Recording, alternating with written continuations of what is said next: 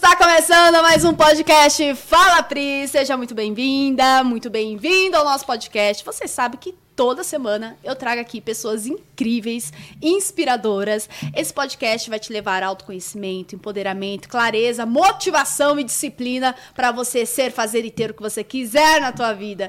Para você que não me conhece, eu sou Priscila Guscuma, sou filha, esposa, mãe, empresária e tudo que você possa imaginar, porque eu posso ser o que eu quiser e agora eu sou apresentadora de podcast, sim, né? Então, bora lá, meus amores, falar hoje de empreendedorismo, que é algo que eu sou apaixonada. E, o, e a chamada da, do nosso podcast de hoje, quando eu decidi, né, que eu queria eles aqui. Não foi um convite, foi uma convocação, né? Ó, eu quero gravar um podcast com vocês. E o, e o título desse podcast é de pasteleiros a empresários da beleza. E hoje a gente vai se divertir muito e aprender demais com esses dois empresários que eu admiro muito, muito mesmo. Receba aqui Sérgio Gusken, é assim que fala, né? É. Gusken. Edson Satoshi, no Fala Pri. Cadê a apresentação dos meus convidados na tela? Edson, sem formação acadêmica. Já para falar, gente, para você ter sucesso na vida, não é um diploma que vai garantir isso não, tá? De comerciante da família para empreendedor, de empreendedor para empresário, informações. Tem até um riso ali, hein, Edson? Não dá para parar, né? Não dá para parar. Não dá para parar. Vindo de um comércio familiar como feirante e hoje ao lado do seu irmão e sócio, estão com um time de aproximadamente cem colaboradores que vem crescendo e se fortalecendo cada vez mais para superar desafios diários. Bem-vindo, Edson. Muito obrigado, Pri. Obrigado pelo convite. Obrigado pelo meu irmão, sócio também. Tamo junto em mais uma coisa nova, né? Muito bom. Nossa, desde a feira, só aprendizado. E Muito esse é mais um. Espero poder contribuir aí com você e com todo mundo aí que vai estar nos assistindo. Com certeza. O Sérgio, cadê a apresentação do Sérgio aqui? Sérgio Isao. Isao é o segundo nome? É, é o nome japonês, né? Japonês. É. Sem formações técnicas, porque empreender, meu amor, é, é a formação é da vida, né? É. Sempre investindo em desenvolvimento, principalmente comportamental. A parte técnica acabou contratando consultorias de acordo com o tamanho da sua dor. Né? Sempre se desafiou para atingir os seus sonhos e agora alinhando com o propósito pessoal. Alinhado com o propósito pessoal. Bem-vindo, Sérgio. Obrigado. Muito bom. Gente, é assim, eu sou apaixonada pela história de vocês. Vocês são empresários que me inspiram muito. Eu sempre, quando eu estou visitando um cliente, eu sempre, quando eu estou fazendo algo, eu sempre tenho algo para contribuir através do que eu aprendi com vocês e do que eu vejo com vo- de vocês ali, né? E eu queria que vocês contassem um pouquinho da história de vocês como seres humanos, como pessoas, porque antes de existir um grande empresário, existe uma grande pessoa. E até esse momento atual, do tamanho da Lume Store, né? Que a Lume Store é uma perfumaria, assim, com um conceito muito diferenciado, que tá em multicanais e, cara, é só o começo do que está por vir. Começa falando um pouquinho aí da jornada de vocês. Vamos deixar pro funcionário mais antigo falar. Bora, Sérgio. Re, é, respeitando as tradições de uma família oriental, primeiro os mais velhos. É. Caramba, aí não, tô, não tava preparado para isso, hein? Aqui a gente se é. prepara. Eu falo assim que Deus não escolhe os capacitados, ele capacita os escolhidos. Aqui também, entendeu? Aqui também, né? É. Ele atua na nossa vida, né? É. Então vamos embora, Sérgio. Nossa, como é que eu começo, hein? Bom, é assim. É... Eu, quando era criança, né, eu tive um problema de saúde, é, tive problema de bronquite, aí fui internado. Segundo a história que meu pai contou uma vez, é que eu quase morri, né? E eu tinha uma saúde de, bem debilitada. E eu era, sou magro ainda, e, mas eu era muito magro. Uh, e aí eu não tinha desempenho em esporte e tal. Putz, eu era o último a ser escolhido, num pega-pega. É, num futebol, quando o time era ímpar, era assim, ah, o Isao sobrou, fica com vocês que o time é mais fraco. Puta, isso aí me dava uma autoestima assim baixa e eu tinha uma dificuldade de estudar, de aprender as coisas da escola. Aí eu achava que era um... Puta, eu não me sentia capaz. Acho que isso fez com que eu fosse sempre esforçado para aquilo que eu queria. E... Nunca fui bom em esporte nem nada, mas tinha um negócio que... Eu tinha uma baita vontade de ganhar dinheiro, né? É, tanto que é, acho que era, tinha uns doze ou treze anos, nem precisava uh, pegar ônibus para ir para a escola. Mas como eu tive que fazer natação por conta da bronquite, aí eu fui lá e pum, consegui uma carteirinha de passe escolar. Aí a natação era duas vezes por semana, aí sobrava passe. Pô, aí eu aprendi a vender esses passes pro cobrador. Ou o empreendedor começa de criança, né? Já então, prescreveu esse crime, pode é... falar. E só depois que eu fui estudar sobre comportamento empreendedor e tal, que eu fiz a reflexão e eu vi, falei, caramba, essas sacadas eu, eu já tinha, né? Pô, e quando era office boy, então, meu primeiro emprego? Quantos anos você tinha como office boy? É, acho que era de dezesseis para dezessete anos. É, todo office boy... Não tem um office boy que não fez. Que a gente é, dava aquelas pernadas, né? Fazer aqueles... o serviço lá no centro, assim, duas até três estações de metrô, fazia a pé, né? É, quase correndo, aí dava um gato no passe do metrô. Economia tudo, né, gente? É, tudo isso para ganhar algum dinheirinho a mais. E, e aí, na época que eu ta, uh, tinha esse emprego, era época de inflação. E aí eu via casa de câmbio. Pô, a, a, ganhava um salário... Uma parte eu comprava em dólar para não corroer com a inflação. Naquela época você já comprava? É, naquela época eu com, comprei... Uh, era o que dava. Às vezes era vinte dólares, trinta dólares. Entrava na casa do câmbio. Pô, era de menor. Eu entrava, a mão suava assim, ficava meio nervoso, sem jeito. Ah, ia lá e comprava. Quando fazia serviço no centro, né, perto da Praça da República. Uh, e aí eu via a casa de câmbio. E aí eu fui xeretando e... E comecei com isso, uh, dessa maneira eu fiz as primeiras economias, né? Tudo bem que depois que eu fiz dezoito para dezenove anos, gastei tudo comprando acessório para carro, né? Uhum. É a fase, né? É a fase. E eu acho que a pegada empreendedora veio daí. E eu tinha, assim, um, uh, a vontade de ter as coisas, né? Aí eu so- sonhava, para a época, eu acho que eu sonhava... grande. E eu admirava aqueles executivos engravatados, aqueles caras com... Na época o carro top era o diplomata, né? Uhum. Eu achava que eu ia... Meu sonho era, ah, eu vou ser um executivo. Pô, eu tinha maior dificuldade para estudar, não consegui fazer faculdade, e aí eu vi que esse sonho não ia vingar. É, fui tr- arrumando emprego, né? Comecei de office boy, auxiliar de escritório... Aí eu fui... O último foi assistente administrativo de vendas, uma multinacional japonesa. Era lá na Paulista, Conjunto Nacional, né? Pô, mas ganhar dinheiro que é bom, nada, né? O status, ok, né? Mas olhava pro extrato... Mas c- consegui chegar, sabe? Por minhas vias. E como eu via que eu não tinha jeito para estudar, e aí meu chefe falou, Gusken, se você não tiver a faculdade, você não vai... para os próximos níveis. E eu já estava meio cansado daquele ritmo. Hum, quantos eu, anos você tinha, mais ou menos? Naquela época eu tinha vinte e um anos. Uhum. Pegando aquele metrô lotado, né? Aquela linha verde, tinha recém-inaugurado lá o ramal paulista. Puta, aquele metrô lotado, aquela plataforma lotada. Eu falei, mano, eu vou espanar. Essa vida aqui, não... Aí eu olhava, aí eu olhava pro meu chefe, o cara fumava que nem um doido. Bebia. Acho que ele, eu acho que ele não bebia, mas ele vivia estressado. Uh, aí ele com a esposa dele tentava empreender, uhum. Aí ele estourando num cartão de crédito aqui, do outro ali, usando crédito rotativo e tal. Aí você desconfigurou a imagem do executivo que você tinha. É.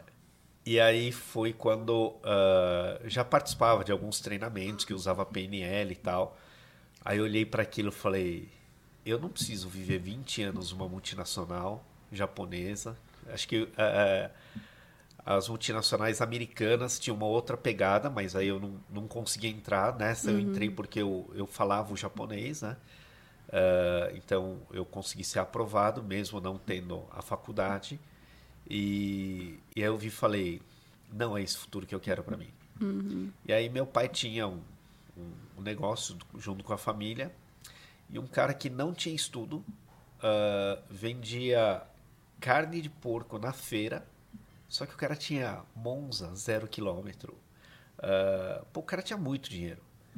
E aí eu vi e falei, se eu não gosto de estudar, eu vou ter que gostar de trabalhar e eu não vou, eu não vou escolher o que fazer, né? É, o que vier, é, o que cair na mão eu vou fazer, eu vou empreender e eu acho que tem, é, sendo bem feito, dá, vai dar, né? Vai dar bom. E nessa época, uh, ir para o Japão estava no auge. Uh, meu, quando eu era office boy, meu salário do mês, acho que dava coisa de uns... O salário no Brasil era muito baixo, dava coisa... Acho que dava uns cem, cento e vinte dólares. Coisa que hoje seria setecentos reais. Uhum. Meus primos, eles estavam trabalhando no Japão, eles ganhavam cem dólares por dia. Uau! E eu não podia ir para o Japão naquela época. Meu irmão era mais novo, meu pai tinha alguns problemas de saúde... E, e eu era, era importante eu estar, né? Tinha dezoito para dezenove anos e eu fui ficando. Uhum. E aí quando eu tinha vinte e dois anos, que eu saí do meu emprego, foi em setembro de noventa e seis, finalzinho de agosto, e aí eu fui aventurar, fui, é, eu fui vender purificador de água da Panasonic, né?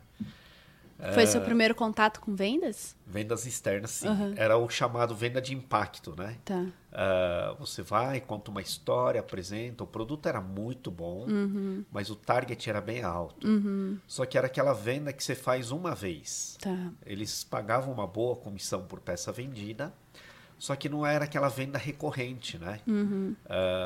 Uh, o, todo mês, todo dia você tinha que ir atrás de cliente novo, cliente novo... Uh, e aí, em dois ou três meses, eu esgotei os contatos, né? Uhum. E aí eu tinha que ir buscar novos contatos. Eu falei, meu, hoje eu sei o, a palavra que define isso. Era, não era sustentável aquele ciclo. Uhum. Eu ia ter que gastar muita, muita energia. energia. E, e aí eu, uh, foi na época que o, uh, o negócio da família, né, do meu pai, não estava indo muito bem. Que era de vender carne de porco. Uh, não, uh, na família... tinha uma criação, tá. né? Era uma chácara. E aí o negócio não, não ia perpetuar, uh, e aí o meu tio, mais velho, ele fez uma reunião com todos e falou, olha, precisamos tomar uma decisão, né? uh, e, ca- e vai ter que desfazer a sociedade, cada, cada um vai ter que seguir o seu caminho. E dos irmãos, o meu pai era quem tinha a maior limitação. Uhum. Meu pai...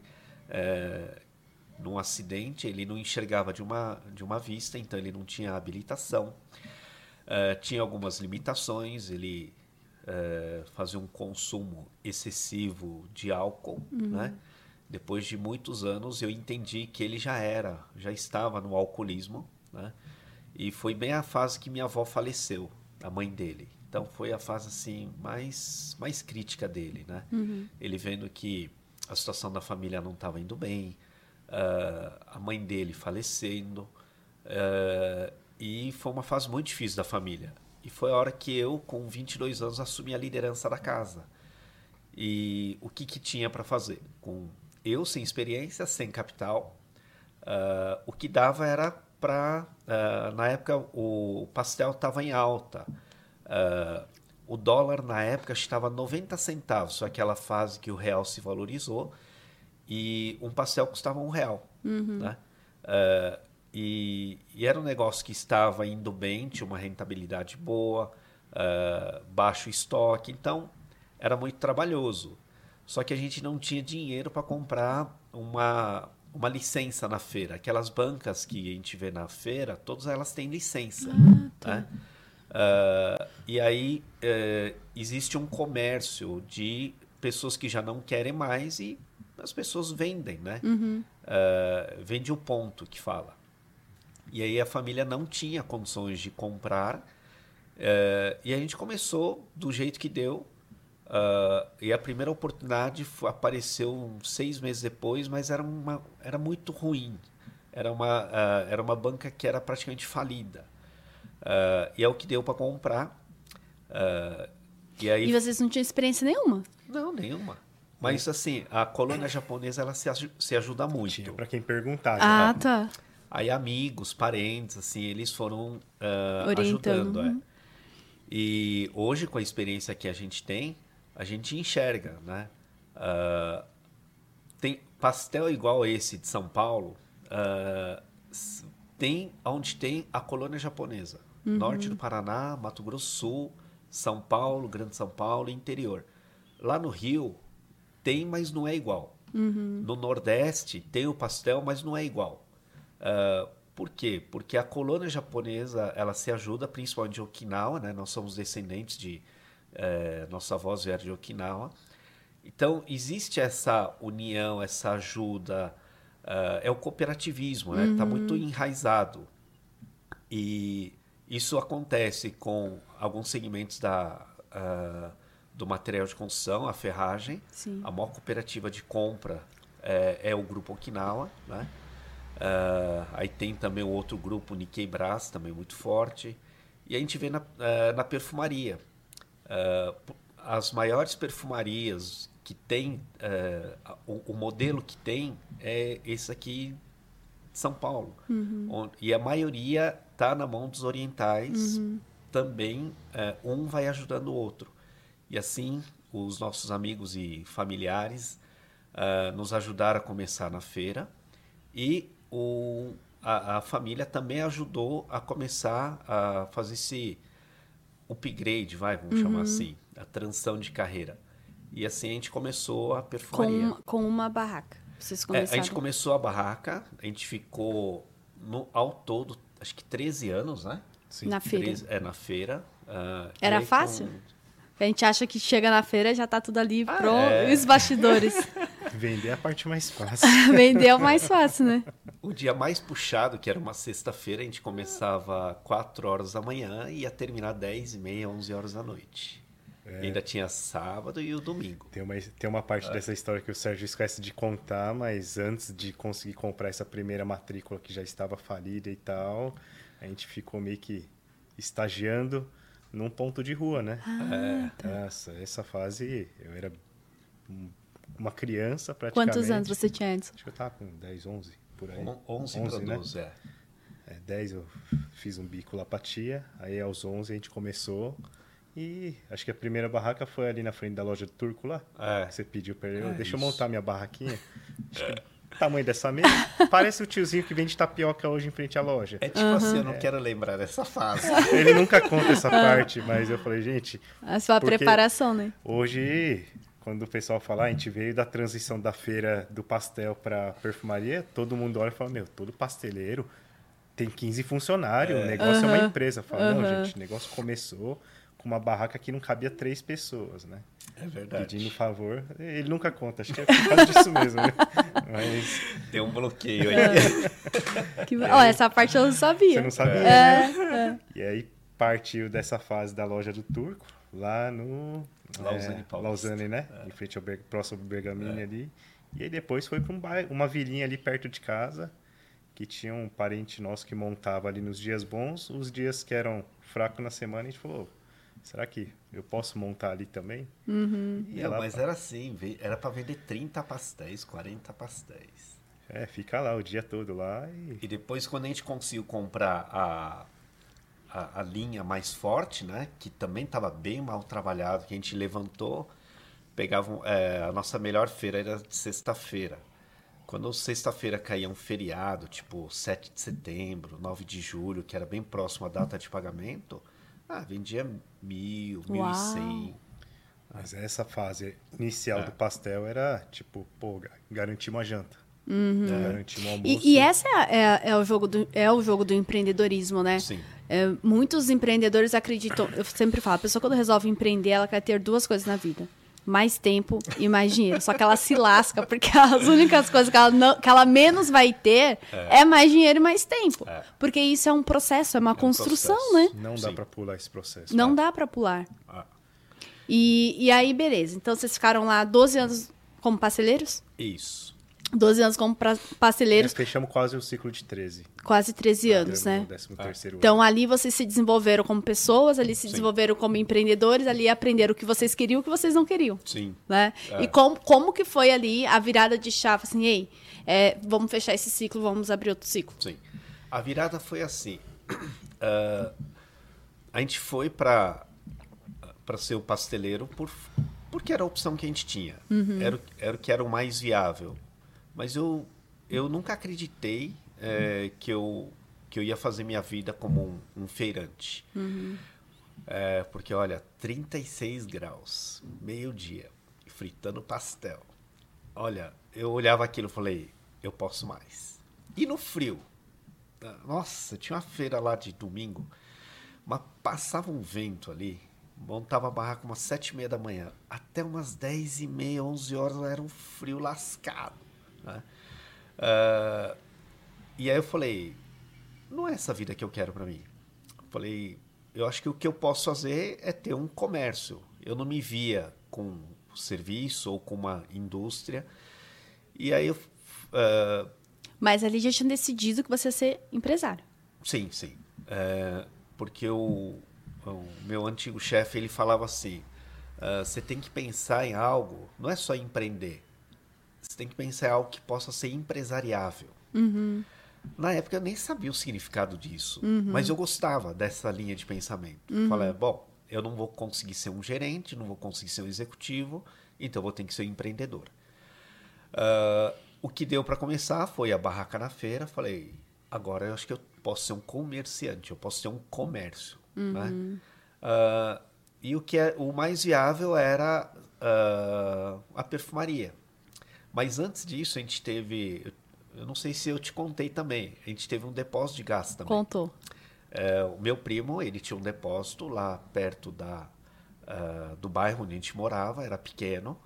E ele é muito empreendedor também, né? Ah, o meu primo Tinho. Aí, Tinho, você vai assistir esse podcast aí. Um abraço pra você, hein? Uhum. E aí, é, ele precisou de, um, de uma ajuda. Entramos como um sócio pra, pra dar um reforço de capital. Uhum. Mas ele era o cara que entendia do negócio. Uhum. Eu entrei pra aprender. Uhum. Aprender com ele. Como gerir, como... Porque o negócio era mais estruturado, exigia uhum. mais conhecimento. Meu, foi muito bom trabalhar com ele naquela época. Uh, eu já tinha ó, uma pegada, né, comercial, eu já fazia os cursos do Sebrae. Eu, eu, era o, eu era o fã do Sebrae na época. Todo curso que eu podia, eu ia. Então, eu já tinha essa sede de aprender. Uhum. Que faz é, toda a diferença, né? É... Eu falo que nós temos dois caminhos para chegar ao sucesso. Um é bater a cara e errar pra caramba. E Sim. o outro é aprender com quem já, já, já errou, é... entendeu? Meu, o Sebrae... Uh... Eles são muito bons tecnicamente, uma didática muito fácil de entender, super o valor acessível. De investimento acessível, muito acessível, né? Os horários dele, uhum. é, geralmente à noite, né? Uh, e muito objetivo. E aí uh, a gente foi, so, uh, tava no depósito de gás, só que aí teve um, tivemos um pequeno probleminha com a companhia, com a uhum. Ultra Gás. E aí teve uma ruptura que, que eu acho que foi até bom. Porque uh, se não fosse a, a, aquela ruptura que nós tivemos, talvez eu teria investido tempo e, e energia para desenvolver aquele negócio. Uhum. Acho que durou um ano. Ao todo ficamos quase dois. Tá. Né? E, só que assim, né? Uh, é o que o meu primo falava. Cara, depósito de gás é assim. A companhia que manda. É igual Vou... o posto de combustível. É...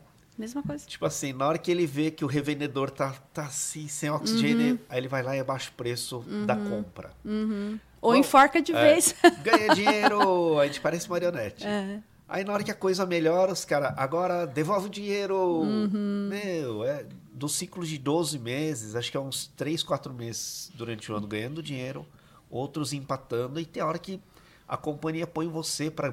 para brigar com as outras bandeiras, né? Uhum. Aí você perde rentabilidade, fecha aquele mês no negativo. Nossa, que... Um desgaste muito grande, é. Né? E aí, eu olhei o negócio da perfumaria, acho que a gente tem, sei lá, quase é, cento e oitenta fornecedores, não sei.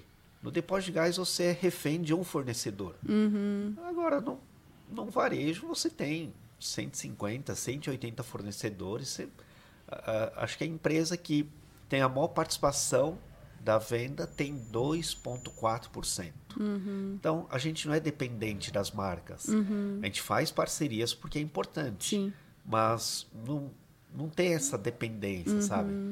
Então, uh, e como que chegou a perfumaria até vocês? A perfumaria foi, uh, na época, uh, a gente era só namorado, né? Hoje minha esposa, a Márcia, uh, o meu cunhado, Cláudio, né? Aí, Ride, você vai assistir esse podcast, um abraço para você também. É muita... Oh, presta atenção, né? É quantas muita gente pessoas ajudando, muita envolvidas. Conexão, é. Eu falo, cara, que Deus, ele une as pessoas por um Sim. propósito maior. E a gente não tem noção de, do quanto aquela pessoa que às vezes tem uma passagem na nossa vida só, só, já cumpriu a missão ali para que a gente possa se conectar, para que a gente possa fazer as coisas evoluírem, né? Sim. E aí, uh, eles tinham uma loja, era uma loja pequena, uh, e o meu cunhado falando, olha, uh, você aceitaria ajuda? Você não vai ser orgulhoso, né? Rapaz, orgulho é dinheiro no bolso. Nisso, o depósito de gás já tinha se encerrado e já é. tinha voltado para a feira de novo. Ah, a feira não é, parou. Tá, a feira não continuava, parou. Tá. É. Aí o meu cunhado falou, cara, eu achei que o depósito de gás ia ser bom para vocês. Pô, o negócio não andou. Você aceita a minha ajuda? Uhum. Uh, e aí ele já profetizava, né? Ele, ó, oh, porque eh, se a minha irmã casar com você... É, pô, o trabalho de pasteleiro é difícil, é uma vida sacrificada, pô, eu não quero isso pra ela. Uhum. Você aceita a minha ajuda? Aí eu falei, não, lógico que aceito. Sábio esse Cláudio. É, sábio. E aí, é, ele achou que eu ia ter um... ia pensar numa loja, né?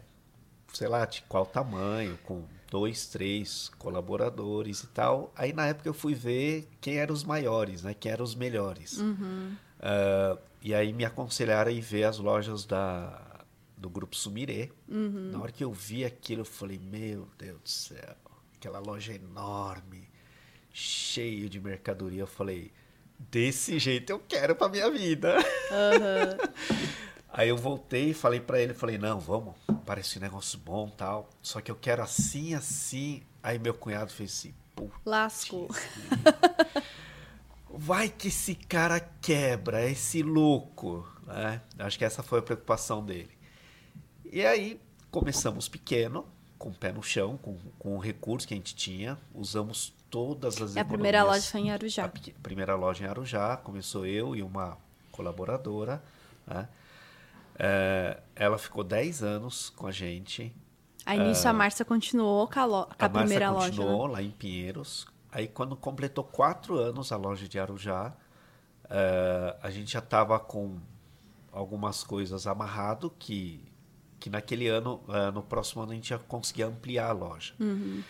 E aí a feira, a gente começou com a barraca que era praticamente falida e nós quadruplicamos as vendas. Nesses Aí nisso o Satoshi anos, tocava. O Satoshi ficou tocando. Eu tava lá tocando é. lá. Uh, no negócio que estava encolhendo de tamanho, nós conseguimos quadruplicar. Né? Uh, esse acho que foi um belo, um belo troféu que a gente carrega no currículo. Uh, e aí tá, uh, tava bem cansativo. Os nossos pais, a gente queria que eles tivessem uma condição melhor. E a gente falou, tá na hora de vender a banca. Uhum. Aí vendemos porque a gente já sabia que ia ampliar no próximo ano. Uhum. Uh, e, foi, e calhou tudo muito próximo. Uh, eu casei naquele ano. Que ano que foi? Uh, dois mil e oito. Tá. Né? Começamos a loja em dois mil e quatro. Uh, em dois mil e oito conseguimos a... Uh, foi comecinho em dois mil e nove, nós fizemos a, a ampliação e a abertura da segunda unidade. Aí foi quando você chegou, Satoshi. Isso, aí o Satoshi chegou. Como foi para você, né, ver o que, que era algo familiar, né, mesmo você estando, estando na, na, na banca de pastel, sabia que o Sérgio estava criando uma nova frente, que em algum momento você ia ter que, que chegar nessa frente. Como foi para você essa transição? Você se lembra o primeiro dia que você chegou lá? Meu, lógico, eu por conto, onde eu começo? Eu, eu conto essa história para todo mundo que chega. Até hoje eu falo isso pro pessoal, né? Eu saí de um, de um negócio familiar que eu tinha oito S K U, carne, queijo, pizza, frango especial. E aí, quando eu cheguei na perfumaria, eu falei, cacete, que negócio é esse, meu? Totalmente fora do meu universo, que eu só usava um sabonete e um shampoo a vida toda, a mesma marca. Então... Uhum. Uh, tinha uma naquela época, acho que a gente já estava com um time, estava o Sérgio, tinha umas quatro, cinco meninas ali, um time... Acho que tinha seis. Muito bom. A, a loja já tinha seis e tinha, pessoas. Tinha uma menina que eu uso esse exemplo até hoje para para todo mundo que chega, né? E o Sérgio falou, ó, oh, fala com a Adri aqui, dá um giro na loja, ela vai te mostrar a loja. E ela veio, falou, ó, oh, isso daqui são os shampoos de tratamento, isso daqui são os shampoos da linha comercial, esses daqui são a parte de química, relaxamento, um é base disso, outro é base daquilo. E foi para coloração, etcétera. E foi para uma, uma loja de cinquenta metros quadrados, ela fez um tour, eu sim, sim, sim. Quando ela terminou, eu falei, podemos fazer de novo? Já esqueci tudo. Ela deu risada. Mas eu falo, né? Esse lance da gente sempre se ajudar. É, quando a gente começou a perfumaria na Razão Social, é, era um negócio da família. E no quadro societário já, tava, já tinha participação. Porém, a atuação nos primeiros anos foi só com o Sérgio. Uhum. E aí eu cheguei somente depois. Quatro anos, né? Pouco foi. E mesmo assim, a Lume já existia. E eu cheguei depois, uhum. já num certo período de maturação dela. Mesmo eu sendo um dos proprietários, eu cheguei depois e alguém estendeu a mão para mim. Então, eu uso muito disso para os mais antigos que estão hoje na casa. Falar, gente, até eu recebi ajuda. Alguém estendeu o braço para mim para eu entender esse negócio. Não fui jogado, literalmente. Uhum. Então, essa, essa é um pouco da cultura que a gente tenta transmitir, né? Para que não se perca essa, essa nossa essência, né? Sim, faz, e faz, faz toda muito, a diferença, faz né? Faz muito sentido para mim, que é esse sabe? acolhimento. E, e, e, quando, e quando que você foi descobrindo ali qual era o seu papel dentro do negócio? Ah, testa, opera a todo momento, né? Ah, não, não tinha consultoria, ah, não, tinha, não tinha esse trato refinado para um ensinar o que quer, somente faz uhum, e faz meio que todo mundo faz. Fazia ali o que tinha para fazer, né? É. A gente foi... É... muito bem educado, né, pela nossa mãe, né, Dona Luísa. É, ela forjou dois, dois homens, né, numa, numa família que o, pô, era, era o nosso pai, eu, ele e a mãe da gente. E ela não, ela não, não exigiu da gente, foi uma educação que a gente não, não lavava prato, né? Recolhia a mesa, sim, uhum. ajudava, mas foi, essa era a cultura dela.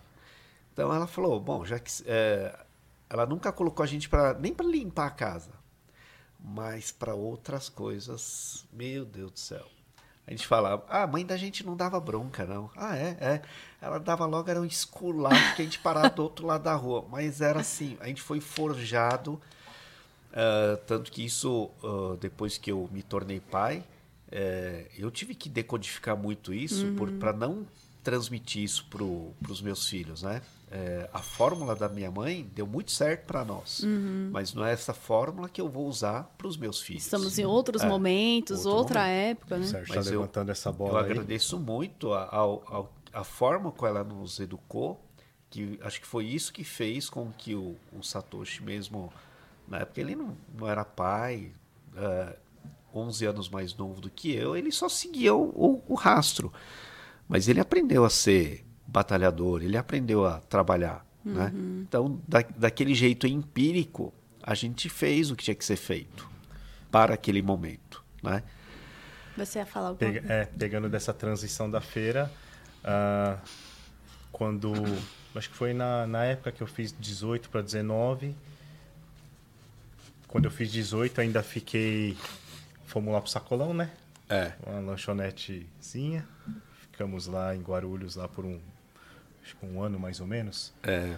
Acho que foi um pouco mais. Um pouco mais. Ah, antes da perfumaria, a gente ainda tentou... A gente achou que ia ganhar vida com uma pastelaria mesmo. Uma, uhum. uma loja física. Dentro de um hortifruti ah, e mas tal, aí a gente viu que... Que já era uma experiência de sair do monta e desmonta a barraca, uhum. né? Estamos dentro de um estabelecimento uhum. comercial. Fixo, né? Fixo, é. né?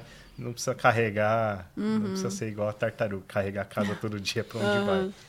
E fizemos muitos amigos lá. Ganhar mas, dinheiro, né? Uh, uh, mas olha que le... uh, uma reflexão que eu faço, né? Que foi a tomada de decisão naquela época. Falei, vender pastel na feira é uma coisa, uhum. né? É, é um nível de organização. Trabalhar com comida não, num estabelecimento é muito mais desafiador. Eu falei, Aí eu sou pragmático, né? Muito prático. Falei, é melhor vender cosmético, caramba. Ah, não, não tem, não faz sujeira, não tem gordura, uh, não é algo perecível, uhum, e tal. É muito mais tranquilo de operar. Uhum. E aí quando fechamos o sacolão, que aí veio a decisão, né? Falou, bom, ah. já tava, tinha feito dezoito, dezenove, já estava dirigindo. O Sérgio falou, então vamos fazer a passagem de bastão. Você toca a feira. Foi os últimos quatro, quatro anos e meio, quase cinco que eu fiquei. E falou, vamos juntar tudo que a gente conseguiu de economia desses quase dez anos e vamos montar a loja. E aí foi onde eu fiquei, é, novo de idade, mas trabalhando desde os onze, tendo bons exemplos dentro de casa. Um cara maluco que não conversava, estava sempre no nível hard, era... Foi um momento muito difícil, como ele mesmo falou, é, da nossa família. Um pai que sempre nos deu exemplo de ser muito trabalhador, mas pouco nos orientou para o que fazer e o que não fazer. Uhum. Né? Ele pouco mostrou os caminhos para a gente. Só na base do exemplo. Trabalhe, uhum. trabalhe, trabalhe, trabalhe. É trabalho e honestidade. É, uhum. é o que... E é a melhor forma de ensinar, né? É. Eu, eu falo que discurso vazio, ele Sim. não transforma, né? Mas os filhos, é, assim, eu... como o colaborador também vê o nosso comportamento, é o que faz a diferença. Sim. E, e, e são exemplos reais que a gente traz para o nosso dia a dia. Eu falo para o pessoal, né? Eu falei, não, quem, quem nos deu esse exemplo de ser... trabalhadores árduos, foi nosso pai e nossa mãe, sem dúvida, porque eu, até hoje eu não me recordo de um dia que eu vi meu pai deitar na cama, faltar no serviço, porque falar, tô com uma dor no pé, uhum. tô com uma dor nas costas, tô com um resfriado. Ele nunca uhum. teve nada disso. Então, é, doente ele trabalhava. Uhum. É. E não reclamava, não. É. Nunca vi ele... São valores, né? São valores. Então... E, e, e como que foi, gente, assim, tu, todo esse crescimento da Lume, assim, né? Quando o Satoshi veio, que o negócio fez boom e, e as coisas começaram... Foi tudo planejadinho, né? Porque as pessoas olham assim, alguém de sucesso fala assim, cara, com certeza, o cara sabia passo a passo do que ele ia fazer para ser quem Olha, ele é. Como foi? O, hoje está muito claro que foi muito bem planejado por Deus, mas não foi muito bem executado por nós. Poderia ter sido muito melhor. Uhum. Né? Uh, é aquela, a gente... É... Tem muita coisa que aconteceu que a gente não planejou, né? Uh, a gente desejou, a gente mentalizou e depois as coisas foram vindo. Uhum. Uh, tanto que uh, quando a gente saiu de... A gente tinha as três lojas com uh, quarenta colaboradores na época e em sessenta dias depois a gente estava com oitenta, porque a gente foi atrás de uma oportunidade... em Guaianazes e apareceu de Itatiba junto, aí eu falando, não, não, é uma, um só, dois a gente não vai dar conta.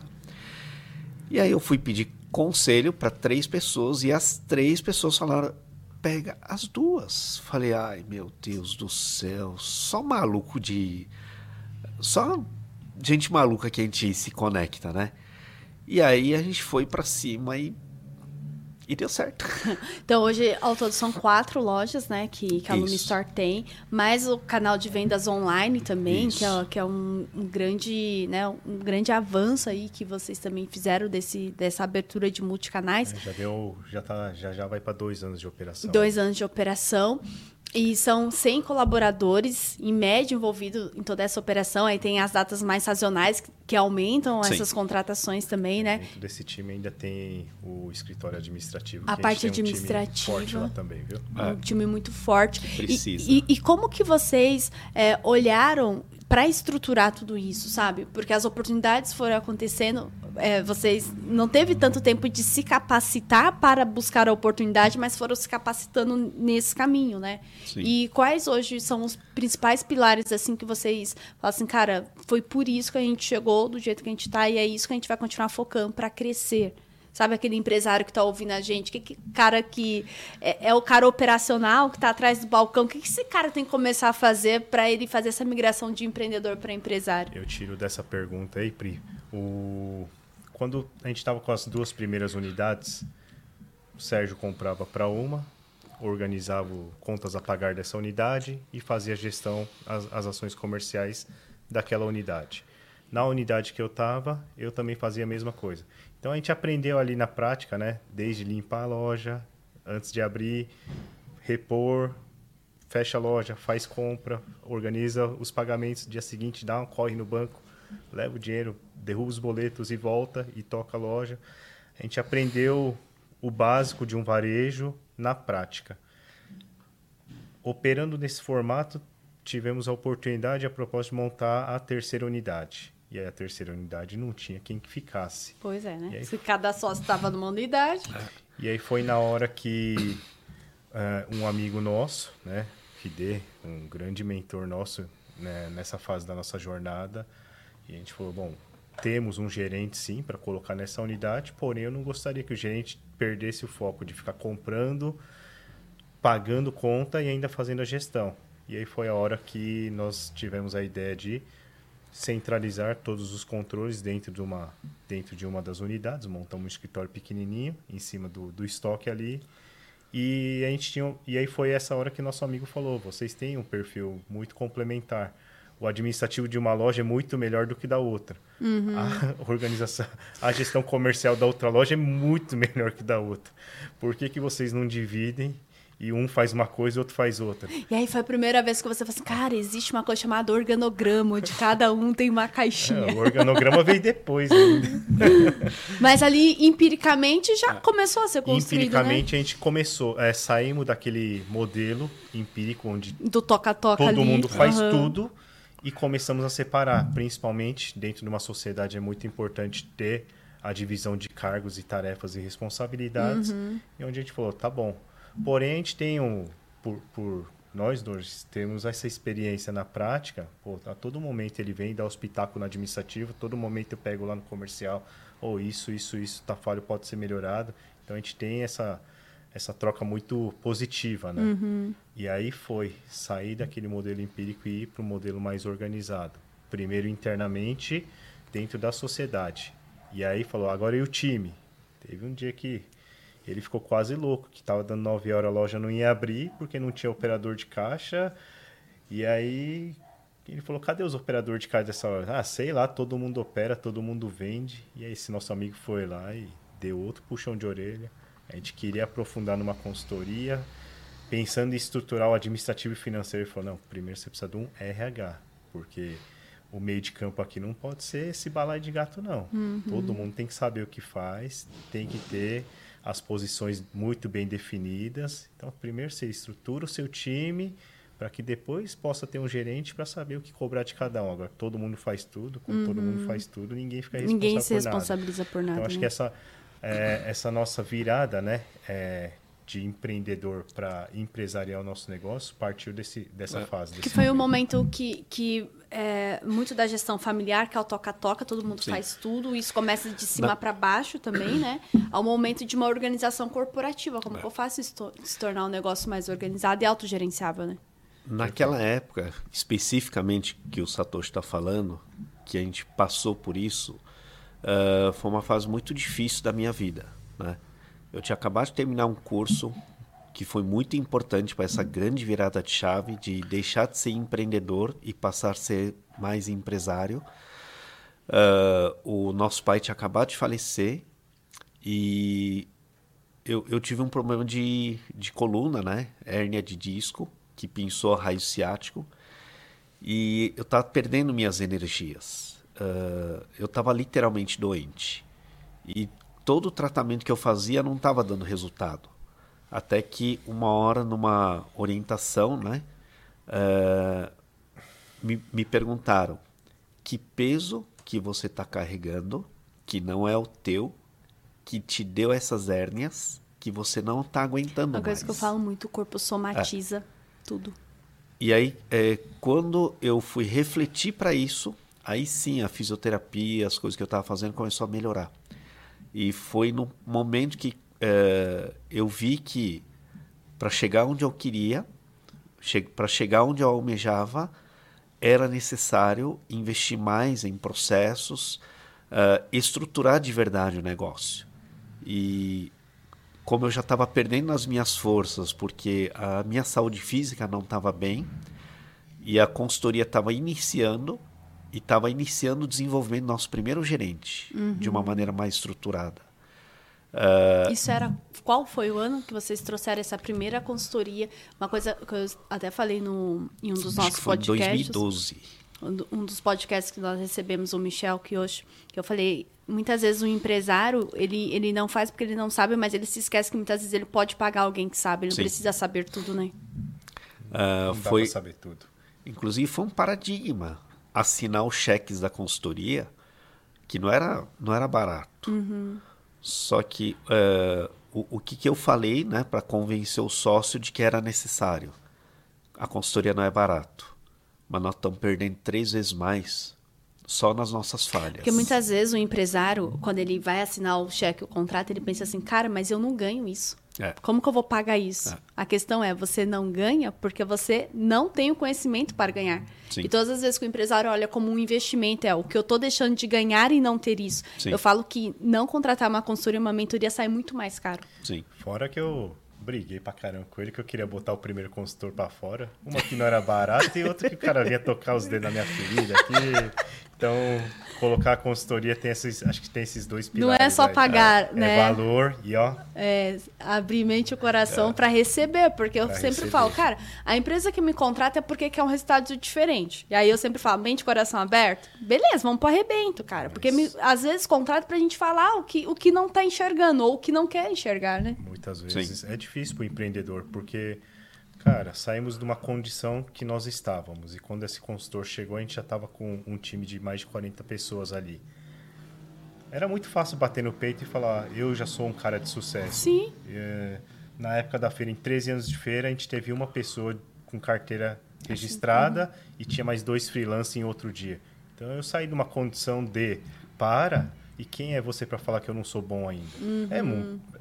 A prepotência vem nessa hora. Sim, e aí o empresário deixa de olhar o que ele pode, além daquilo que ele já tem, né? Sim. Ele sempre fica olhando para o passado. Não, mas eu já estou muito grande, ó, já tenho quarenta colaboradores. Mas ele se esquece do que ele pode ter, né? Que que adianta ter quarenta e estar tá dirigindo mal, né? Pois é, é o avião desgovernado. É, eu mostrava os números para ele. Ó, oh, meu, oh, os números que eu fiz do ano passado para esse. Aonde que eu não sou bom?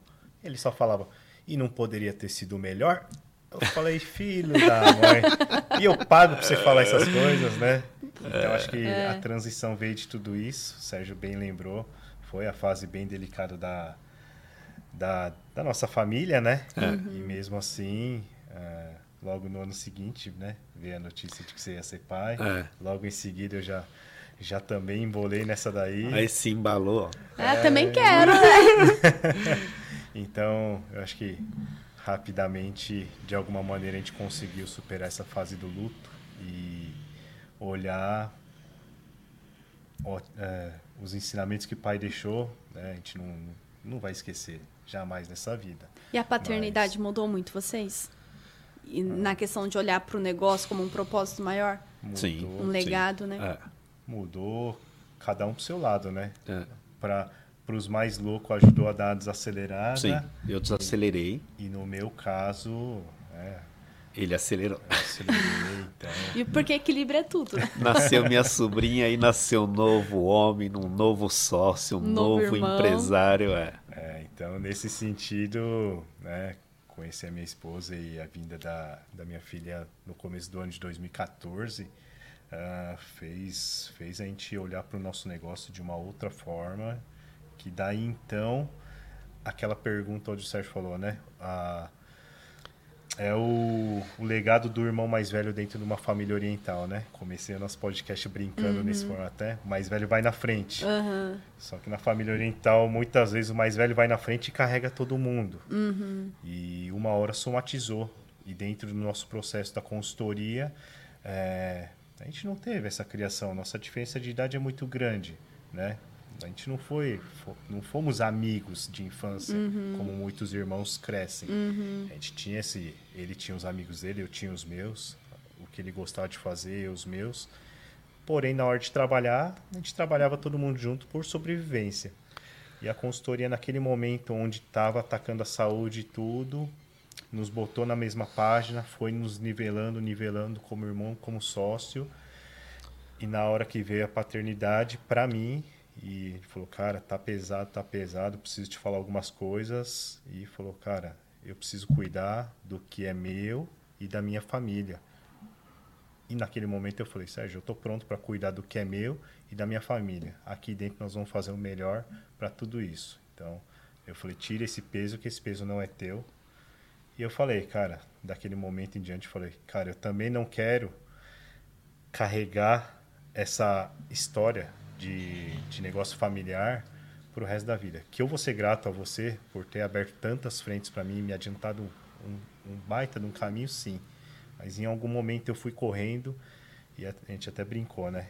Alguns anos atrás. Eu falei, puta, cara, eu queria igualar essa conta, quitar, pra, porque eu também não quero carregar esse, esse peso, essa dívida, uhum. né? De que tudo que você fez ao longo desses anos até o meu último dia de vida. Uhum. E internamente vou ser muito grato, mas eu preciso falar isso pra você também. Uhum. Então, nesse momento, acho que a gente, acho que a gente ganhou muito, sabe? Que é assumir o, o posicionamento de sócio é. mesmo, né? De, de, eu e sempre aí... falo que as pessoas crescem onde tem espaço. Né? Então, você viu ali, pô, eu tenho um espaço de ser não o irmão do Sérgio. Cara, sim. eu sou o sócio da empresa, né? Isso faz toda a diferença. É, senão, pra onde eu vou, eu vou ser o irmão do Sérgio. O irmão do Sérgio. É. É, dentro do... do nosso ambiente de trabalho, o time vai ver e falar... Oh, o irmão só... do dono. O irmão do dono. Tipo a esposa do dono, né? Eu falo, é. eu falo muito para as mulheres, sabe? Que, que, tem, que trabalham em família. Cara, aqui dentro você tem um cargo, aqui dentro você se posiciona, que você não é a esposa do dono. Né? Vocês são sócios dentro do negócio. E o quão importante faz, faz toda a diferença isso. Não, é... reassumir minha identidade, redefinir meu propósito dentro da minha participação dentro da sociedade, o quanto a minha participação dentro da sociedade é importante por, e o porquê que é importante, que reflete dentro da minha família. Então, a gente vem elaborando esse processo já é, há alguns anos, né? E não tenho problema nenhum em falar isso abertamente, porque a gente já, já, já acho que já nos expimos um para o outro e fica isso muito que, mais que fácil isso que faz de seguir a diferença. Daqui pra frente, quando sabe? Tem esse alinhamento de visão, ok, onde nós queremos chegar, né? O que eu quero é, pessoalmente, porque cada um tem sonhos pessoais que são diferentes, a individualidade de cada um, mas é igual no casamento, cada um dentro do casamento tem o direito e o dever de realizar seus sonhos, as suas metas, mas quando que tem o alinhamento do casal ou quando tem o alinhamento dos sócios? Em algum momento converge, tem nesse que... momento que converge, um mais um tem que dar dois e meio é e vai para cima. Terminou ali, tanto que de final de semana a gente quase não se encontra, quando era tudo junto e misturado. Era sábado, domingo, segunda... E nesse momento Nossa, a gente falou... sábado, oito horas da noite, tava lá ainda somando os boletos da segunda-feira. E no domingo, não, a gente precisa conversar, tem um monte de coisa pra resolver. E aí, nesse Vem momento, na loja, nessa, tem que trocar lâmpada. Nessa fase a gente até falou, cara, se sábado, domingo a gente não se vê, tá tudo bem, cara. Sim, na segunda-feira nós vamos estar ali, um sim. mais um vai dar dois e meio, três. Isso aí. Pronto, acabou, é. né? E o quão importante é, e é um processo de maturidade, né? É. Mas também era muito claro na cabeça da gente que a gente tem uns amigos que trabalham nesse ritmo ainda, uhum. loja de segunda a segunda, o dono ali, a família, toda envolvida. E eu olhava e falava, pô, teu sábado e domingo livre deve ser bom pra caramba, né? o, o, no Empretec, quando eu fiz, quer dizer, a primeira palestra que eu assisti até o Empretec foram quase dez anos. Foram dez anos... aquela mensagem lá do facilitador me comendo. Uh, você não consegue tirar quinze dias de férias? A minha vontade era uh, para ter um negócio e não conseguir tirar férias. Falava, eu, eu aprendi antes de ter o negócio que não era vantagem. Uhum. Então, uh, tanto que eu brincava com os amigos ali que tinha a drogaria, né? É, agora que eu tenho a loja... eu queria que o abrir e fechar não dependesse de mim. Era uhum. tipo alguns parâmetros. Uhum. E, e a gente sempre buscou isso e é, só foi possível conseguir tudo isso depois que contratamos a consultoria, depois que a gente foi treinando e modelando os gerentes, criando as regras, os processos e os procedimentos, né? Uh, inclusive essa consultoria, né? Vou mandar um grande abraço para eles. Você me permite, Priscila? Claro! É. O Ricardo, a Ana, né, na época era o Ride, da Rito Consultoria, foram eles que deram assim, um grande ajudaram a gente a sair daquela loucura. Uhum. E aí eu trabalho com você, né, Pri? Chegou num outro momento, quando foi. A casa já estava um pouco mais estruturada. Eu me lembro, a primeira vez que eu conheci o Sérgio, acho que foi em dois mil e dezoito, foi através de um, de um associado que nós tínhamos lá no Instituto, o Casu. Sim. E aí o Casu foi, foi, chamava o Sérgio para ir para as palestras, é. E o Sérgio todo reativo, né? Ah, eu já fiz um monte de treinamento, ah. já fiz... Vai, Sérgio, conta essa parte aí. Então, eu tinha acabado de fazer o G D, que é a Psicodinâmica em Negócios. Meu, pensa num negócio maluco. Psicologia e psicanálise aplicada a homens de negócios. Uhum. Pelo Luiz Fernando Garcia, o cara é especialista em comportamento empreendedor. Então, eu tinha vivido aquela overdose. Sabe quando você vai num banquete, come pra caramba? Uhum. Aí eu tava, falei, não, durante um, dois anos, eu não quero curso nenhum e tal. E o, e o Casu que me, conven- é, que me convidou, ele que me convenceu a fazer o G D, que o investimento era bem significativo. E aí eu fui. dois mil e dezoito. Foi da Priscila, nesse período é. eu tava no G D. É. Eu também falei, quero ah. nem saber disso é. agora, eu tô surfando ah, aqui ah. outras coisas. Aí eu vi a linha que você seguia, né? A palestra Eu Sou o Presidente. Uhum. Aí eu lá... É... É, no meio da tua palestra a chave virou. Quem precisa disso é o meu time. E aí quando terminou eu fui lá conversar com você, fiz a aproximação, cheguei com um pensamento e já saí com outras decisões. Eu falei, o meu time vai vir conhecer a Priscila. E daí foi, foi que a gente chegou ao, ao, ao processo que nós estamos, né? É, você fez vários cursos, várias palestras ali para o nosso time, e o nosso time deu uma, deu uma guinada muito forte. Fortalecemos né? a base, é. né? E se a gente soubesse fazer, já tinha feito. Então, é. a, a tua vinda também. Sim. Quem disse que a gente não tinha nada para aprender é, com, sempre com o teu tem, trabalho, né? Sempre é o próximo nível. É. E uma coisa eu lembro que, que eu conversei com vocês em uma das nossas reuniões. Ah, mas já tem a parte disso. Ah, mas o processo já está organizado. Eu falei assim, gente, não é, não é processo, não é papel, é. não é técnica. É comportamento. É. A gente vai começar a trabalhar o comportamento das pessoas para mudar a cultura. Isso fez Sim. toda a diferença. Né? É. Que é algo que a gente viveu um processo dentro de um, desses treinamentos de treinos de imersão. Esse ano fazem vinte anos, né? É, completou vinte anos completou que vinte. A gente iniciou o processo do... Em dezembro desse ano, faço vinte também. Foi a nossa primeir, esse nosso primeiro contato com o treinamento comportamental, que a gente usa desse exemplo, que foi o divisor de águas das nossas vidas, que falou, meu... O é, processo de autoconhecimento, né? Autoconhecimento, é. permissão... Ah, cara, não é só... a todo custo. Uhum. Pode ser, sim, intensamente para buscar resultado, mas sim. não precisa ser a todo e qualquer custo. Então, de alguma maneira, a gente sempre quis mostrar isso para o nosso time, que isso fez a gente virar a primeira chave para trabalhar com pessoas, transmitir valores, falar abertamente.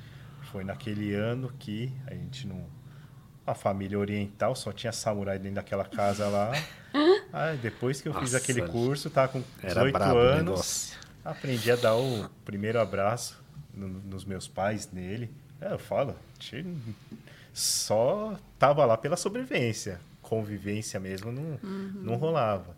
Sabe então, aquele desequilíbrio, uh, aquele pai durão, uh, e ele, como ele foi ausente na minha infância... Uh, de uma maneira inconsciente eu carregava uma mágoa, uhum. né? É, e aí eu tentava compensar, uh, porque eu brigava muito dentro de casa, brigava pelo certo, uh, e aí eu tentava compensar querendo ser um, aquele filho bom, aquele filho que uhum. trabalha, que ganha dinheiro. Aí pensa, o perfil que eu tenho, uh, o filho homem mais velho, aí o meu pai já dando umas rateadas. É, querendo levar as coisas a ferro e fogo e trabalhando pra caramba estressado, querendo compensar a parte familiar sendo alguém bom no trabalho uhum. e bom no econômico financeiro dentro de casa, com aquela virilidade de vinte e cinco anos, faca na caveira. A desarmonia familiar era um negócio gigantesco. E aí entendi que tinha que ter o equilíbrio familiar, principalmente espiritual, né? Uh, tinha que investir mais no intelectual que o profissional. E o econômico financeiro, ele viria por é consequência.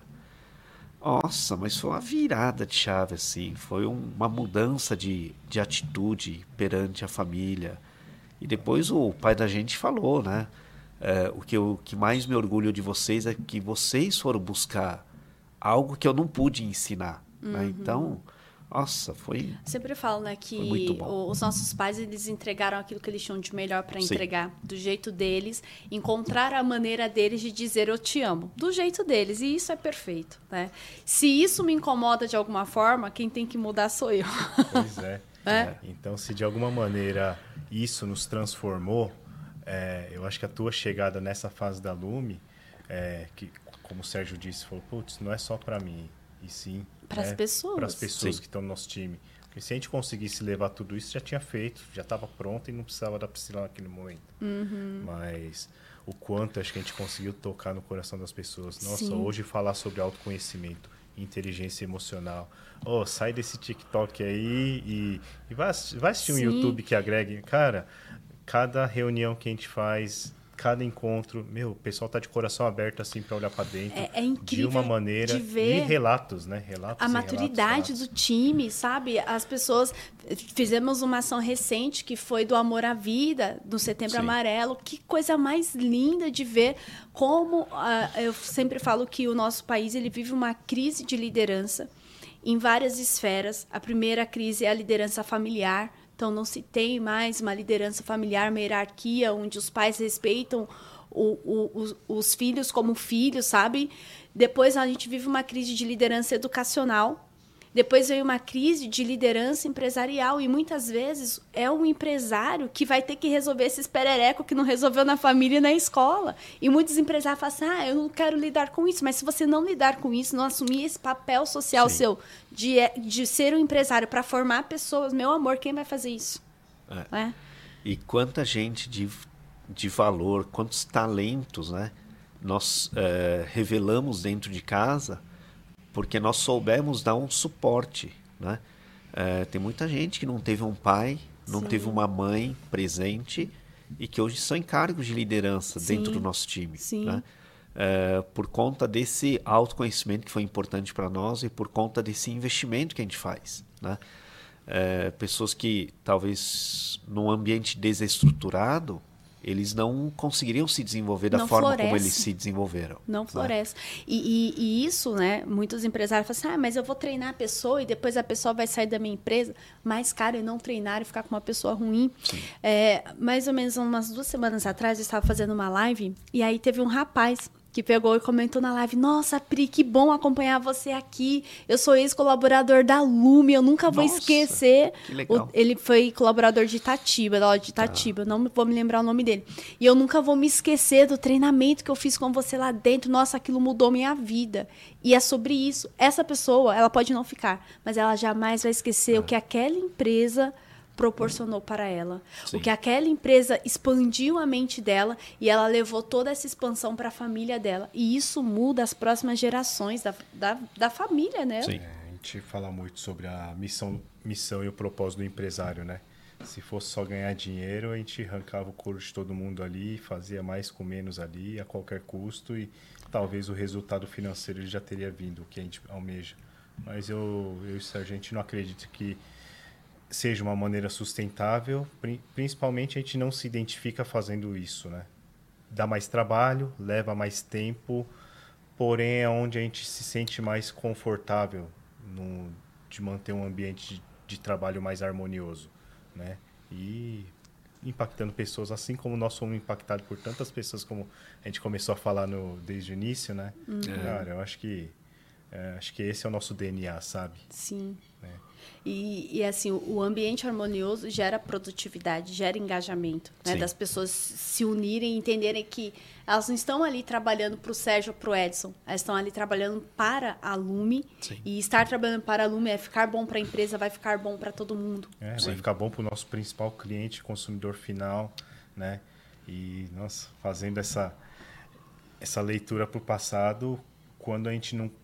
A gente sempre olhou para isso, mas quem diz que olhar e praticar a todo momento é fácil, né? Uhum. Não é.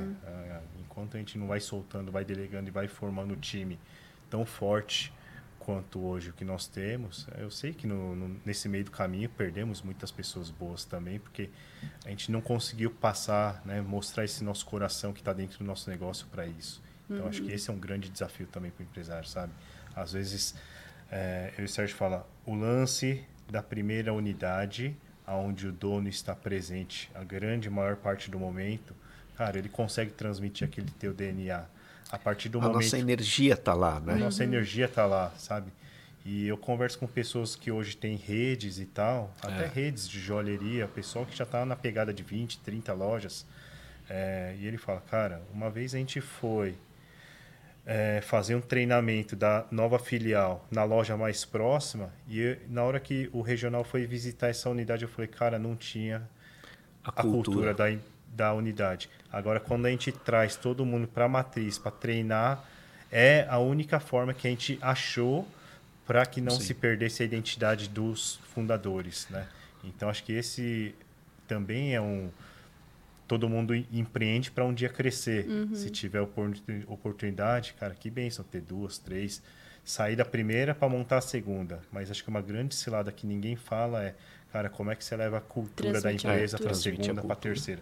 E nesse, nessa transição dessa expansão de quarenta para oitenta, que hoje está em quase cem, dobramos o tamanho de processos, o tamanho de pessoas ah. em sessenta dias. Cara, quando eu te chamei, aquela nossa primeira conversa franca, eu falei, Priscila, o meu maior medo... A cultura estava se perdendo. Meu maior medo é... das pessoas, dos nossos clientes falar, deve ter mudado de dono, porque uhum. o atendimento não é mais é. o mesmo, o mix aqui falta um monte de coisa e tal, tal, tal. Eu falei, o meu maior pesadelo é esse, porque quando eu e ele estavam no atendimento com os clientes, a gente sabia que a gente pelo menos prezava ao máximo, todos serão bem atendidos, todos serão bem servidos aqui dentro, todos os funcionários também serão bem tratados, com desenvolvimento, com valores, com respeito. E muitos empresários, eles perdem a oportunidade do crescimento por medo de perder a essência. Sim, também. Né? Sim. Então, e aí? Para onde é, que vai, onde né? Para onde eu vou? Ah, se eu cresço, eu, perder, eu perco a essência, né? Se, se eu fico, eu não cresço. Para onde eu vou? Né? Busca ajuda, chama a Pri, chama o Michel. é, tem, tem profissionais é aí para ajudar, é. gente. Sempre falo que a solução sempre está dentro da empresa, Sim. né? E quando é, eu, eu olho muito claramente ali, cara, é isso aqui, vamos ajustar, vamos para a direita, vamos para a esquerda. E, e quando nós estamos dentro do cenário, não conseguimos perceber. Sim. Eu falo, por isso que a, que a mentoria, a consultoria, ela expande muito. Cara, eu tenho dois mentores. E eu digo, é, acabamos de fazer um grande evento agora de, de, para mulheres, foi o P M V C. Durante dois meses, eu tive dois mentores me orientando praticamente todos os dias. Eu, cara, eu vou para a direita, eu vou para a esquerda. Porque quando você está dentro do negócio, você não enxerga mais para onde você vai. É. E você precisa de alguém. Você, ó, vai para aqui. Ó, tô vendo isso aqui. Vai. E aí, o processo, ele fica com mais segurança, ele fica mais leve, né? Sabendo que, cara, tá tudo bem mudar a rota, tá tudo bem errar, porque o errar traz o aprendizado e faz parte do jogo também, né? Sim. É o core, né? Qual é o core do nosso negócio? A gente no varejo, nosso core é fazer bons negócios, comprar bem, na quantidade certa, na quantidade adequada, na condição correta, uh, e vender bem. Uhum. Cuidar de gente não tá no nosso core. É algo necessário que a gente não tem conhecimento para isso. Uhum. E é nessa hora que a gente precisa ter as boas conexões e fazer o investimento correto. Desenhar processos, procedimento padrão. Não é o meu braço forte. Eu sei o que tem que ser feito. Uh, uma coisa é eu saber, outra coisa é eu conseguir montar um treinamento de maneira estruturada e ensinar de uma maneira de fácil entendimento para o meu time. Uhum. E ah, para isso tem as pessoas, não né? tem tempo para desenhar processo. Já toca, já faz. A, a, a, o, o empreendedor faz, meu... O processo está na cabeça dele. Está aqui na minha cabeça. Enquanto eu estou pondo no papel, já fiz, né? Por isso que não consegue nem delegar. Enquanto eu estou ensinando, é. eu já resolvi. Não, a gente fala assim, né? Essa parte chata ai, não, não é para mim. A parte legal é fazer a negociação, atender os fornecedores... É, é cuidar do show. O salão uhum. de vendas é um grande show. É o show, é o né? palco. Né? É, o palco. é o palco. E a gente tem que cuidar dos bastidores uhum. e do palco. Pô, agora os detalhes disso tudo. Mas tem gente que gosta. É, senão as consultorias vão viver do quê? Pois é. é? Se pois o empresário é. ele não olhar para isso, uhum. é, isso é, fez a gente acelerar algumas coisas, né? Então, e eu... evitou muito prejuízo. Então acho que a questão de, de que quando começamos a internalizar toda essa é, a separação, né? O, o que é o joio, o que é o trigo, botar ordem na casa, acho que primeiro veio pela nossa necessidade, que eu contei aqui, mas também, sim, de alguma maneira, a gente estava fazendo um bate-papo aqui fora, que era o superego da empresa, né? Uhum. O empreendedor, ele tem muito, né, dessa questão do... A empresa é uma extensão da vida dele. É. Sim. Nossa Senhora. Primeira Reflexo. vez que eu peguei o neguinho...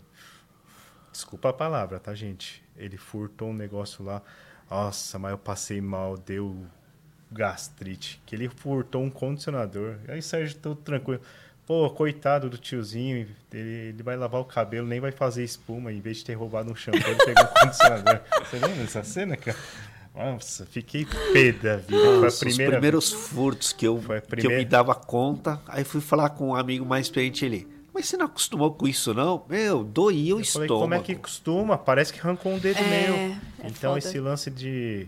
De, é, do, do empresário ele tocar o teu negócio como extensão da vida, uhum. é por isso que nasce uma empresa. Sim. Porque é. ele doa a vida dele. Que ali dele. São os nossos valores, cara, Sim. que não tem então, como o, meu valor, não, o valor da minha empresa ser diferente não, não dos meus tem, valores pessoais. Tem, eu acredito muito que não tem empresa que nasça se o cara não, não doar a vida dele ali. Mas chega uma certa fase que a gente tem que botar ordem nos números, nos controles, falar, cara, tantos por cento faz parte da perda, sim, fecha o olho e não traz aqui pro estômago, senão ataca a gastrite hum. e tudo mais, né? Começa...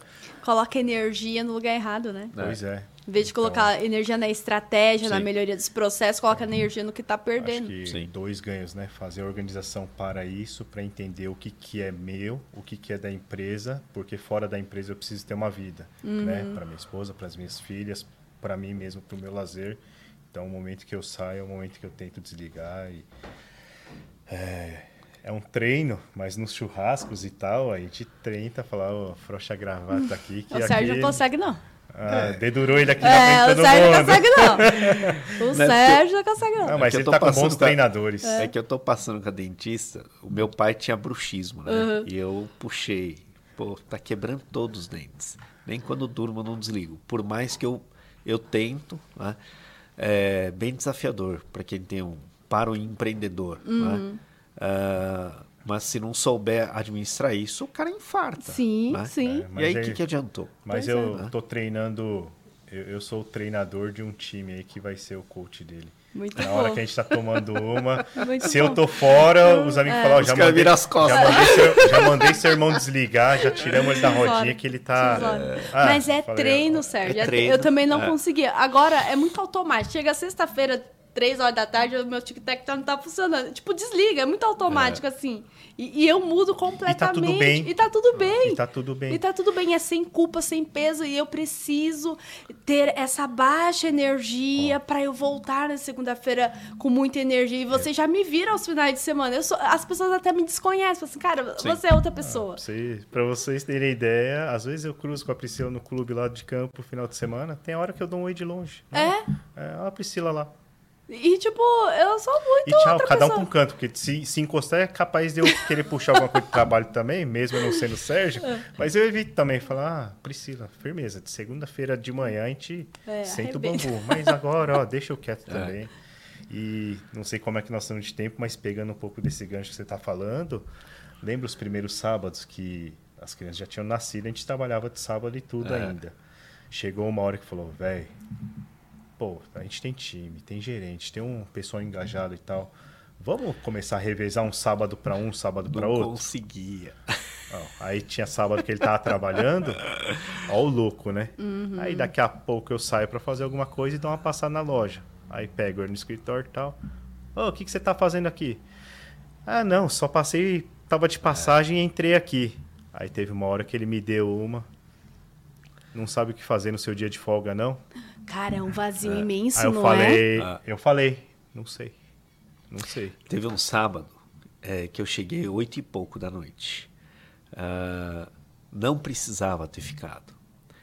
Uh, a minha filha, acho que tinha uns seis meses, sei lá, a minha esposa virou e falou: pai, você tem filha agora, tá? Hoje é sábado. Nossa Senhora!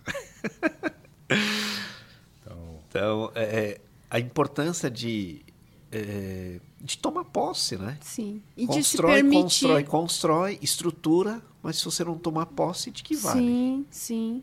E de se permitir, né? Se permitir ah. a viver um lazer, se permitir é, ter um momento do autocuidado. Tudo isso é permissão. E muitas vezes, a, a nossa cultura, ela, ela não ensinou essa questão do, do merecimento e permissão, né? É. Muitas vezes a pessoa trabalha, trabalha, trabalha para ter uma condição de vida melhor, mas quando ela tem aquela condição de vida melhor, eu falo muito isso pro Renato, sabe? Esse cara, a gente trabalha pra caramba para morar num condomínio top. A gente se pegou muito isso durante a pandemia, sim, sabe? E tinha dias que a gente saía, era cinco horas da manhã, tava escuro. Tinha dias que a gente voltava, era tipo onze horas da noite. E tinha dias que eu não sabia se eu falava pro porteiro bom dia ou boa noite. É. E aí, eu, aí foi quando a gente começou a falar assim, cara, faz sentido o que a gente tá é. fazendo dessa forma? Ah, para aquele momento fazia. Eu falei, então vamos colocar um prazo para isso? Sim. Porque tá tudo bem, vai ter um momento da nossa vida que a gente vai ter que entregar o corpo, a alma, a mente, tudo para nosso negócio. Mas isso tem que ter um prazo. A gente tem que estabelecer, ok, qual é o meu prazo? É. Porque o tempo que se tem é o tempo que se leva, né? É. E esses parâmetros são bem legais, né? Que, que quando a gente não se dá conta, mas falando dos parâmetros, né? Com todo respeito, a, é, n- não é olhando quem ainda faz, mas pegando o nosso exemplo familiar. Né? Nossos pais têm estudo. Eu e o Sérgio, um pouquinho mais estudado, vocês viram aí, né? Hum. Não é uma grande coisa também. Mas os nossos parâmetros que a gente tinha na época... Quando o pai fazia criação de porco lá com os tios, a gente meteu a mão na massa lá um pouquinho, né? Ele sim, mais, eu também tive um pouco dessa passagem.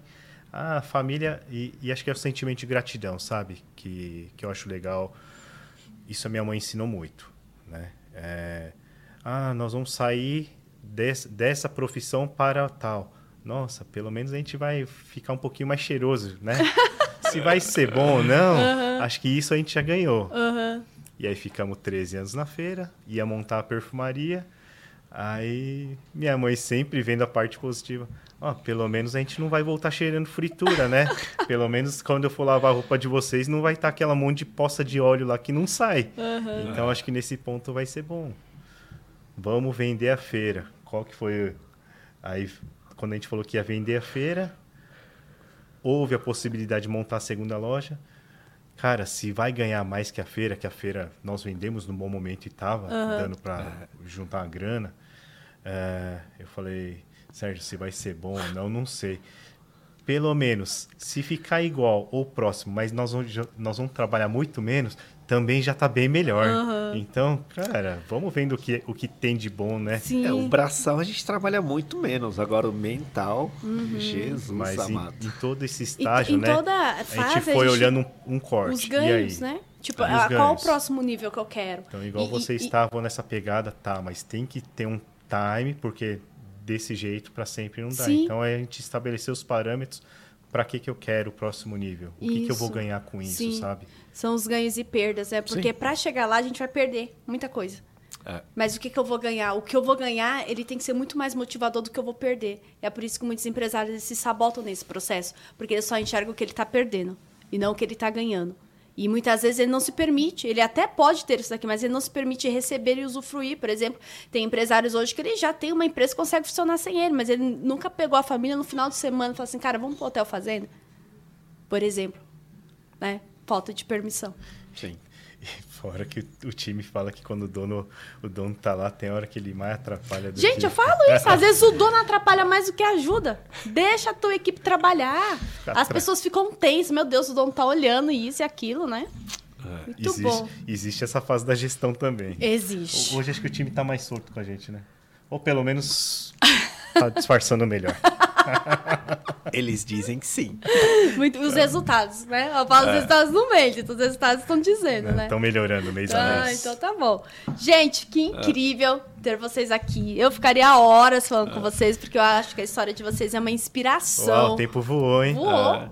É uma inspiração para muitos empre... empreendedores, empresários ou quem quer empreender, empreender para saber que, cara, o fluxo não é fácil, o processo não é fácil, o processo só fortalece. Então, por hoje, você que está assistindo, que está ouvindo esse podcast, todas as vezes que você olhar um empresário de sucesso, eu quero que você pense que esse sucesso é o palco, e por trás desse palco tem uns bastidores, nesses bastidores tem acertos, tem erros, tem superação, tem desafios, tem vontade, tem dias que tiveram vontade de desistir de tudo, mas Nossa. Teve dias que teve vontade de conquistar o mundo, e essa é a vida, esse é o jogo da vida, mas uma coisa que a gente não pode perder é a fé e a coragem de sempre dar o próximo passo. Então, parabéns Sim. a vocês, pelos homens que vocês são, pelos empresários que vocês são, os pais e maridos que vocês são.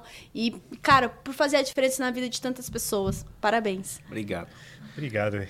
Eu queria deixar do, dois recadinhos aí. Diga. Né? Eu também. É, se, eu, se eu posso contribuir com, com quem está assistindo, com quem vai assistir. É, a empresa tem um... uma missão, né? É muito importante a missão dela estar alinhado com a tua pessoal. A gente é responsável por gerar benefício para as pessoas, né? Emprego, renda, um lugar estruturado, um lugar que ensina, um lugar que desenvolve.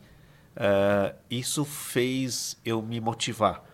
Os primeiros anos foi para pagar as contas em dia, para ter uma condição de vida melhor. Mas depois que o, os resultados vêm, uh, tem que olhar as pessoas. E se eu tivesse a consciência que eu tenho hoje, eu teria olhado as pessoas uh, melhor desde o desde o, do princípio, apesar de que isso já estava muito alinhado. Mas eu não tinha a habilidade e o conhecimento que eu tenho hoje. E outra coisa que eu queria era inspirar pessoas que têm é, que têm sócio como um irmão ou um amigo. A esposa. A esposa.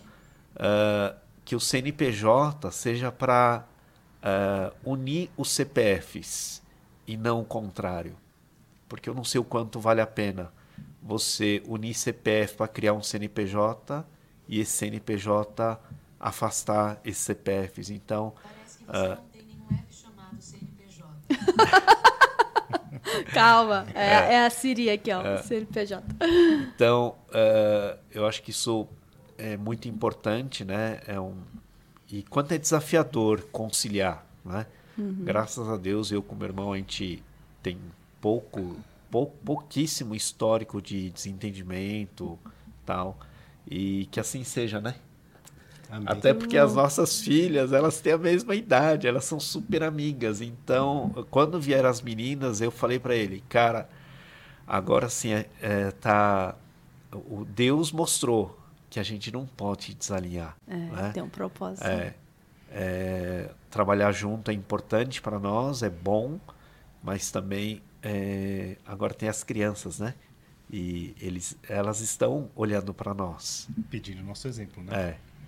Então, porque elas não brigam. É incrível. É. É incrível. Sabe o que eu visualizei agora, assim? Ligou a bola de cristal aí. Ligou. As duas na empresa. É.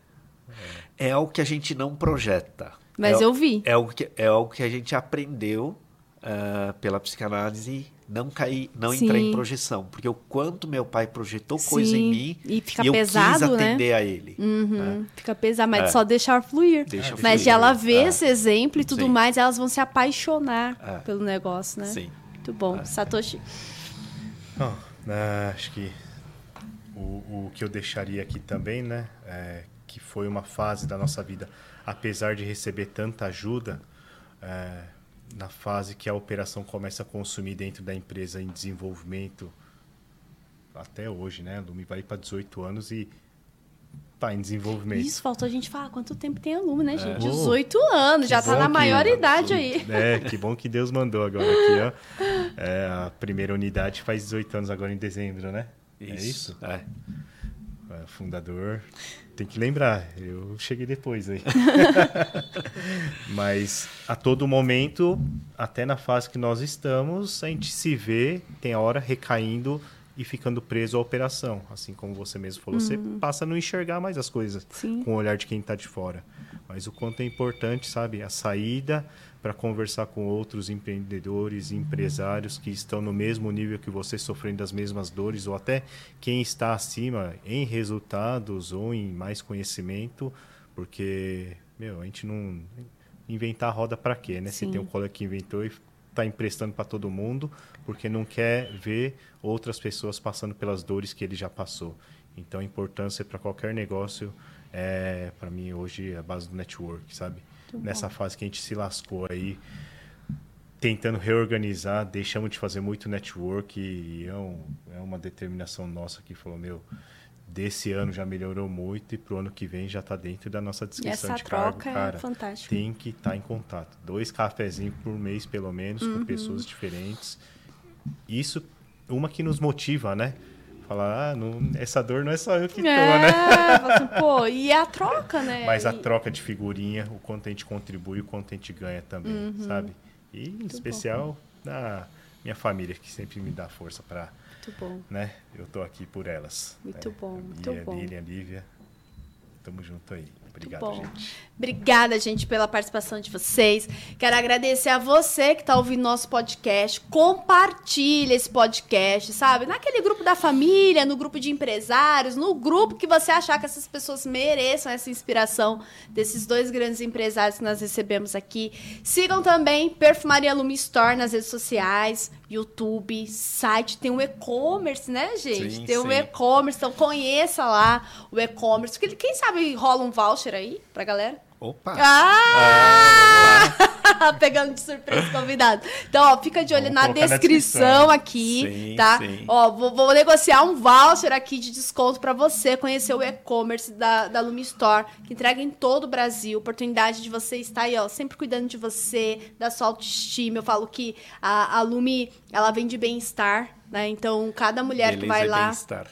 É, beleza e bem-estar, cada mulher que vai lá não vai buscar maquiagem, não vai buscar o shampoo, ela vai buscar estar bem com ela mesma, e a missão é linda, gente, conheça lá a missão da Lume, e é algo muito grandioso mesmo, sabe, que vem impactando muitas pessoas, então já vou deixar tudo na descrição aqui. Quero agradecer também aos nossos patrocinadores, porque nós somos chiques, né, Joyce? A gente tem patrocinadores aqui no oh, nosso podcast Fala uau. Pri. Quero agradecer a revista Empreendedora. É a maior revista de empoderamento feminino do mundo, gente. quarenta e cinco milhões de acessos na revista Empreendedora. Também apoia o podcast Fala Pri. Bora colocar a voz no mundo aí para realmente despertar, despertar e motivar pessoas. Quero agradecer a Academia Brasil Poços, que é o maior portal de ensino do Brasil, talvez da América Latina. Estamos apurando esses números aí do segmento de postos de combustíveis e lojas de conveniência. Muito obrigado pelo apoio de vocês aqui no podcast Fala Pri. E tem presente para os convidados também. Uau. É, porque a gente é chique, meu bem. Pode entregar, ah, Joyce. Obrigado. Presente para os nossos oh, convidados. Pode abrir. Pode abrir aqui na frente Pode todo mundo? abrir. E tem toda uma ah, simbologia. Ah, ah, ah. Aí vocês estão levando é, aí. Eu tava de olho e falei, é... será que eu posso pedir um pra mim? Que essa caneca, ela... Eu não preciso levar escondido. Não, vocês têm a de vocês. Não é passe de ônibus, é. não. E a Pri vai assinar o fundo da caneca, colocar a data que vocês estiveram aqui. E assim, legal. Ó, que vocês possam usar essa caneca como um símbolo é, de motivação, de inspiração que vocês são. E que vocês saibam que se você sentou nessa bancada aqui, foi porque vocês têm valor na minha vida, vocês têm valor e propósito na vida de outras pessoas. E com certeza, a pessoa que está ouvindo hoje, às vezes foi uma palavra, uma frase que vocês falaram aqui, que fizeram a diferença no dia dela e talvez na vida delas. Parabéns por vocês serem os empresários, os seres humanos que vocês são. Obrigada. Obrigado, é, gratidão. Gratidão, obrigado a Deus obrigado. por nos permitir tudo isso, né? Muito é, bom. Obrigado, é, gente. Obrigado a Deus que proporcionou tudo isso na nossa vida e que a gente está podendo servir outras pessoas, outras vidas também. Com certeza. Isso gente, aí. Ó, beijo no coração, até o próximo episódio do podcast Fala Free. Tchau, tchau.